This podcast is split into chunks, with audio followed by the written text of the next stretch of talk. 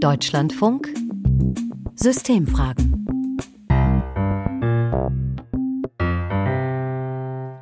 Mit Paulus Müller. Hallo. Wir sprechen heute über Männlichkeit. Ein Mann macht männlich, dass er der Beschützer der Familie ist. Und denke ich, das macht den Mann anders als eine Frau. Die Frau ist diejenige, die sich um die Herde kümmert und der Mann ist der, der sie beschützt. Ja, das ist so ungefähr das klassische Bild von Männlichkeit. Aber genau dieses Bild ist unter Druck, verändert sich gerade. Männlichkeit ist, glaube ich, ein überholter Begriff. Ich weiß, dass äh, es Teile der Bevölkerung gibt, die das nicht so sehen, die wahrscheinlich auch Verlustängste haben, um Einfluss etc., aber für mich ist das nicht wichtig.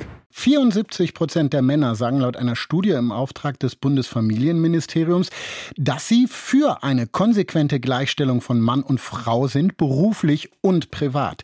Sie wollen sich zum Beispiel die Kinderbetreuung mit der Partnerin gerecht teilen.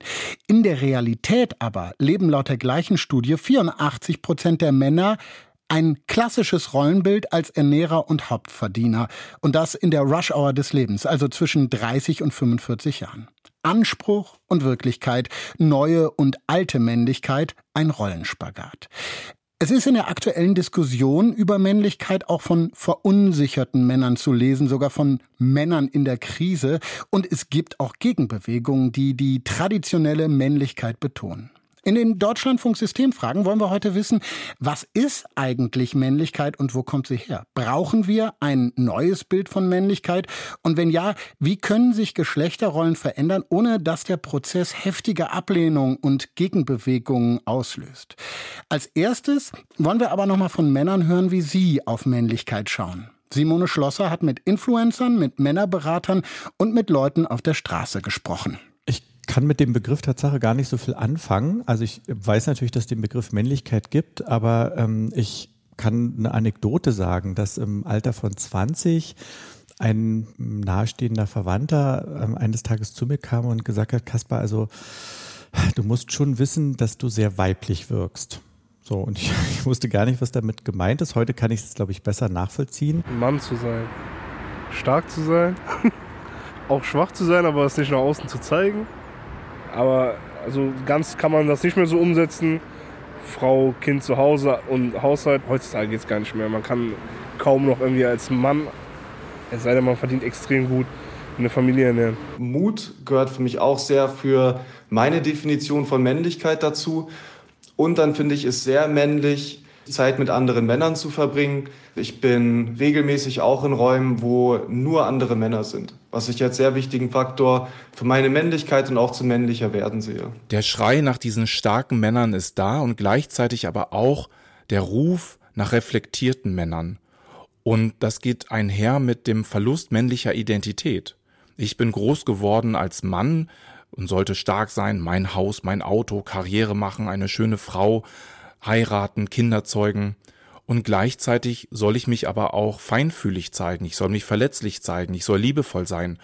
Und das geht oft einher mit der Ablehnung der Identität als Mann, mit dieser Identität, mit der ich groß geworden bin. Tatsächlich, als ich mit meiner Tochter in Elternzeit war, ähm, das war 2009, also da gab es die Elternzeit erst zwei Jahre, hat mein Vater tatsächlich Bedenken angekündigt, so ob denn das so schlau wäre, sechs Monate lang jetzt nicht in der Firma zu sein und ob sich da nicht jemand auf meinem Job irgendwie es gemütlich machen würde. Wir leben ja mittlerweile in einer Zeit, wo das versucht wird aufzubrechen, dass der Mann auch zu Hause bleibt und auch mal den Haushalt machen kann. Aber was tatsächlich noch so bleibt, sind halt die genetischen Vorteile, würde ich sagen.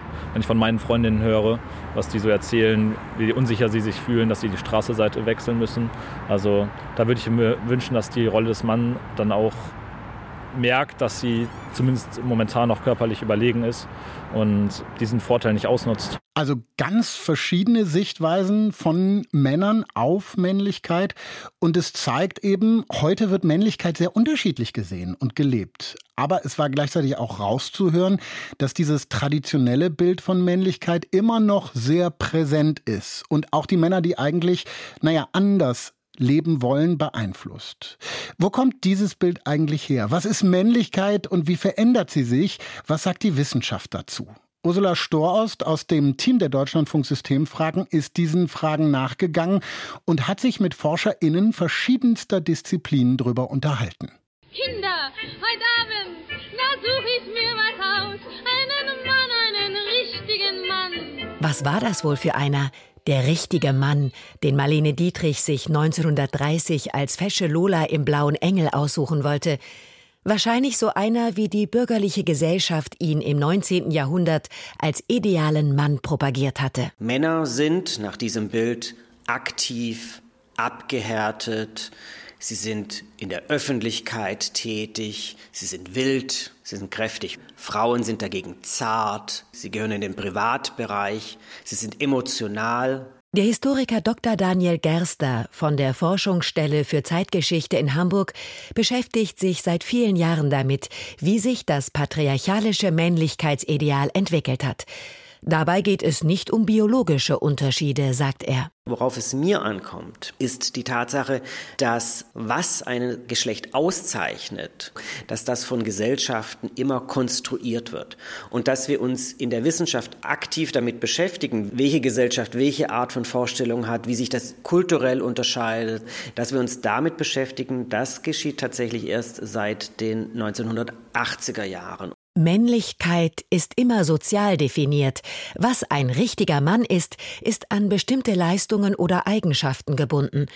In der einen Gesellschaft ist es die Körperkraft, in einer anderen Verlässlichkeit und Fleiß und in vielen Gesellschaften eben Überlegenheit. Und diese Bilder verändern sich meist nur langsam. Es wird ja immer davon ausgegangen aus heutiger Perspektive, dass die Aufklärung die Gleichheit aller Menschen voraussetzt. Aber tatsächlich können wir beobachten, dass auch im 19. Jahrhundert die Diskriminierung in vielfacher Hinsicht fortgeführt wird und diese Diskriminierung vor allem auch Frauen betrifft. Also wenn die allgemeinen gleichen Rechte für alle gefördert werden, so gilt das eben für den weißen Mann. Dass Teile unserer heutigen Gesellschaft unter Männlichkeit etwas anderes verstehen als das Bürgertum im 19. Jahrhundert, ist auch dadurch bedingt, dass wir andere Bildungs- und Arbeitsbedingungen haben, sagt Gundula Zoch. Die Soziologieprofessorin an der Universität Oldenburg forscht zu sozialen Ungleichheiten und Bildungsverläufen. Also im Prinzip kann man sagen, dass veränderte Männlichkeitsbilder getrieben sind durch soziale und kulturelle Veränderungen. Konkret kann man da aber auch festhalten, dass wir eine veränderte Gesetzgebung zur Förderung der Geschlechtergleichstellung beobachten können. Wir haben zunehmend Antidiskriminierungsgesetze oder auch Quoten für die Besetzung von bestimmten Stellen, zum Beispiel in Vorständen. Viele Frauen haben heute hohe Bildungsabschlüsse. Sie üben Berufe aus, die jahrhundertelang Männern vorbehalten waren. Lehrerinnen, Ärztinnen, Apothekerinnen gehören zum Alltag. Umgekehrt gehen mehr Männer in soziale Berufe, werden Erzieher oder Krankenpfleger. Nichtsdestotrotz muss man aber trotzdem sagen, dass das Konzept der vielleicht auch stark ausgeprägten Maskulinität und auch männlichen Privilegien nicht an Relevanz verloren haben, insbesondere in der Erwerbs- und Berufswelt. Dass wir nach zum Beispiel der Abschaffung des Zivildienstes sogar wieder sehen, dass weniger Männer in soziale Berufe gehen. Immerhin sind es heute 40 Prozent aller Väter, die in Elternzeit gehen, wenn auch nur für wenige Monate und Männer beteiligen sich mehr an Hausarbeit und Kindererziehung als frühere Generationen. Das traditionelle Männlichkeitsbild, zum Beispiel in der Personalführung, das ist sicherlich absolut überholt. Also der laute, cholerische Chef, das ist kein Vorbild mehr, sondern insbesondere für jüngere Generationen eher ein Grund, sich einen neuen Job zu suchen. Männlichkeitsvorstellungen vom Macher und Bestimmer sind aber dennoch akzeptiert, ja sogar gefordert, so Gundula Zoch. Dominanz, Führungsstärke, Durchsetzungsvermögen sind in Führungsetagen nachgefragt und nach wie vor bestehen in der Gesellschaft strukturelle Ungleichheiten, die mit männlichen Privilegien einhergehen. Höhere Löhne, höhere Positionen, die von Männern in Beruf und Arbeitswelt eingenommen werden. Die stärkere politische Vertretung durch Männer, insbesondere in höheren Positionen in der Politik und vielleicht auch, dass sich Männer nach wie vor deutlich weniger um Hausarbeit und Kinderbetreuung kümmern, als das bei Frauen der Fall ist. So einfach ist es eben nicht mit den veränderten Rollenbildern und einer neuen Männlichkeit. Inzwischen beschäftigt sich damit die sogenannte kritische Männlichkeitenforschung.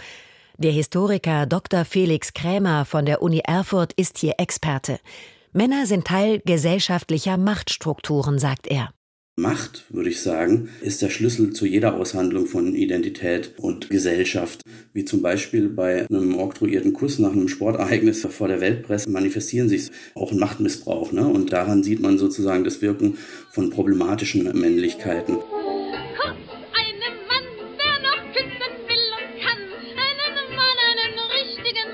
Nach dem Sieg bei der Fußball-WM der Frauen küsst der Verbandspräsident ungefragt die Teamkapitänin auf den Mund. Viele Männer fanden das in Ordnung. Häufig nach dem Motto, früher konnte man noch unbeschwert normal und Mann sein, heute wäre das durch die widrigen Umstände verbaut, so jedenfalls die Klage. Manche Männer trauern dem unumstrittenen dominanten Männlichkeitsmodell nach und stilisieren sich heute als Opfer. Damit stärken sie den eigenen Machtanspruch, sagt Felix Krämer. Und da kommt womöglich auch der wichtigste Punkt, dass genau dieses Männlichkeitsideal äußerst anschlussfähig für rechte Bewegungen ist, die wir in Europa, aber auch in den USA mit der Tea Party und dem Trumpismus sehen. Man sucht sich an dieser Flanke einen Feind, die demokratische Mitbestimmungsgesellschaft oder Menschen, die andere vor Rassismus und Sexismus schützen wollen. Und dann beginnt eben hier der Kampf. Aber auch die sogenannte kritische Männlichkeitenforschung läuft Gefahr, nur um sich selbst zu kreiseln. Wenn Männer die eigene toxisch männliche Erziehung beklagen und sich als deren Opfer inszenieren, ist das ebenfalls wenig hilfreich, um gesellschaftliche Machtverhältnisse zu ändern. Und diese Machtstrukturen, so der Hamburger Historiker Daniel Gerster, die muss man aufbrechen. Jemand, der sich vorstellt, ein traditioneller Mann zu sein, dass diese Person sich dann eben vorbehält, auch darüber zu urteilen, wie andere Männer, wie Frauen zu leben haben und dass das natürlich ein Konfliktpotenzial beinhaltet, weil dort eben nicht die Bereitschaft existiert, die Lebensweise anderer Menschen zu tolerieren. Ursula Storost über Männlichkeit, wo sie herkommt und wie sie sich entwickelt. Gesprochen hat den Beitrag Christina Pucciata. Also, Männlichkeit ist immer eine soziale Konstruktion, haben wir gelernt, und sie verändert sich, weil sich unsere Gesellschaft verändert. Aber wie groß sind diese Veränderungen aktuell eigentlich? Was wir gegenwärtig äh, verzeichnen, ist, dass wir äh, einen sehr großen Druck auf die Männlichkeit oder auf Männer haben, sich zu verändern, aber auf der anderen Seite doch eigentlich nur, so würde ich es etwas zugespitzt sagen, kosmetische Veränderungen, weil an die dahinter tief sitzenden Strukturen von geschlechtlichen Ungleichheitsverhältnissen nicht oder noch nicht wirklich herangegangen ist. Das ist Rolf Pohl, Sozialpsychologe und emeritierter Professor an der Leibniz-Universität in Hannover. Er beschäftigt sich vor allem mit politischer Psychologie und Männlichkeits- und Gewaltforschung.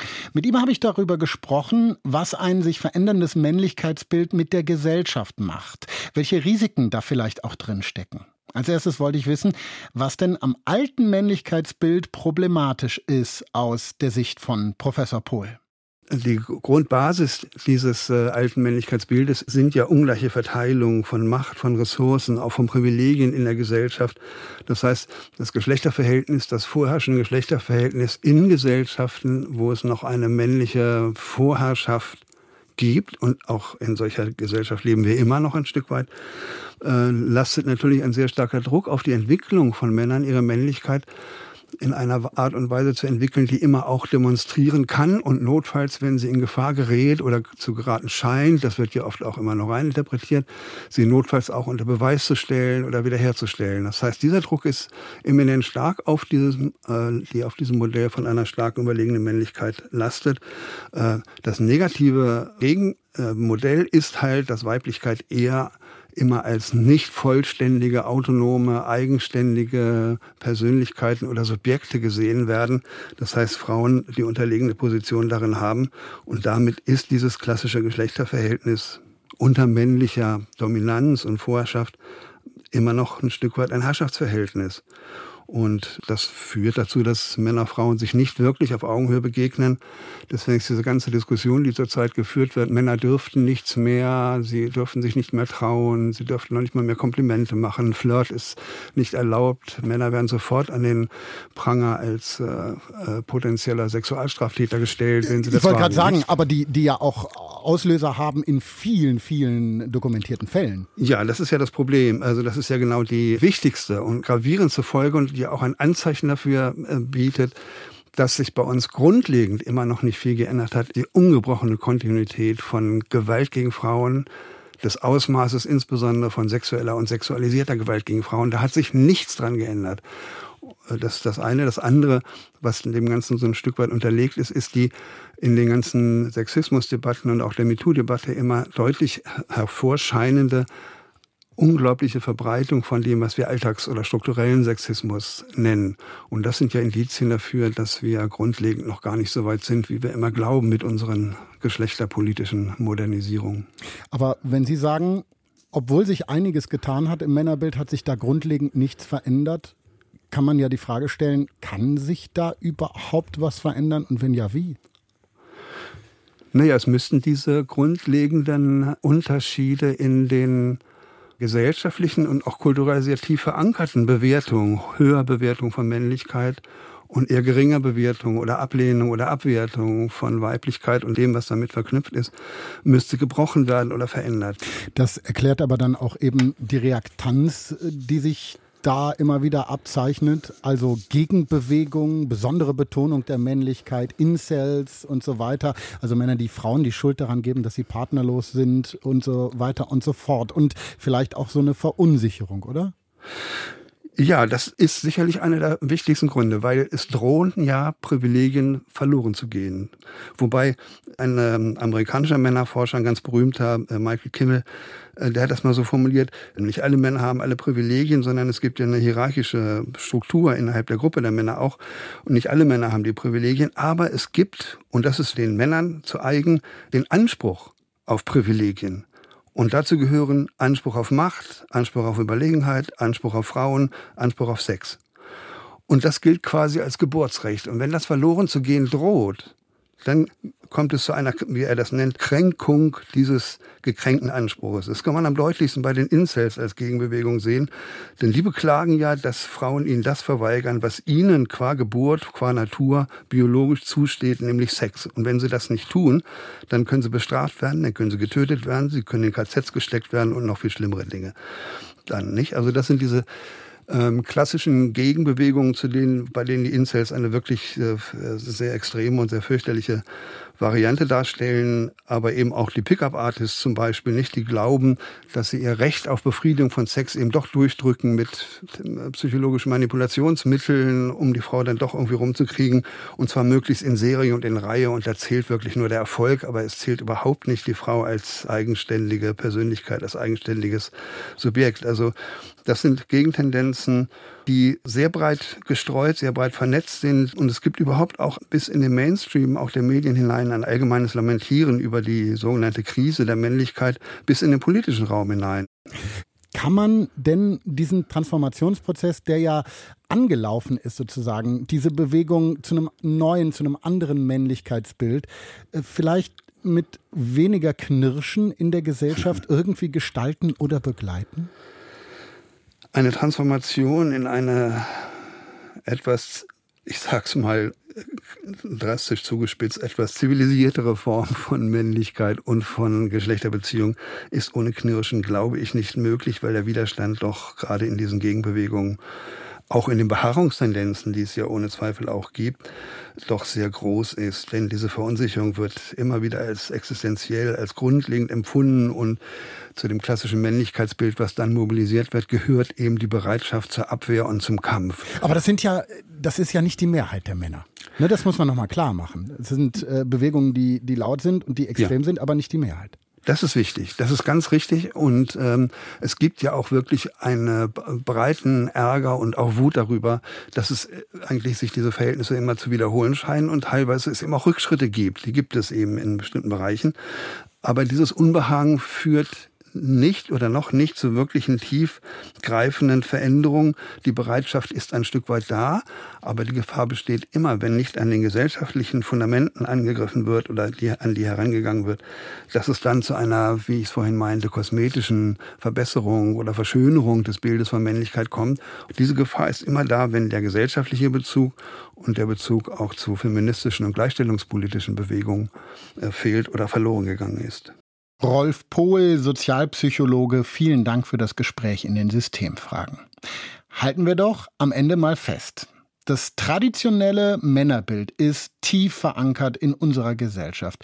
Und selbst wenn offenbar viele Männer oder die meisten Männer sogar eine Änderung wollen, Richtig tiefgreifende Veränderungen sind nicht so einfach. Mit negativen Konsequenzen für Frauen und Männer, für die gesamte Gesellschaft. Das waren die Systemfragen. Vielen Dank, dass Sie dabei waren, dass ihr dabei wart.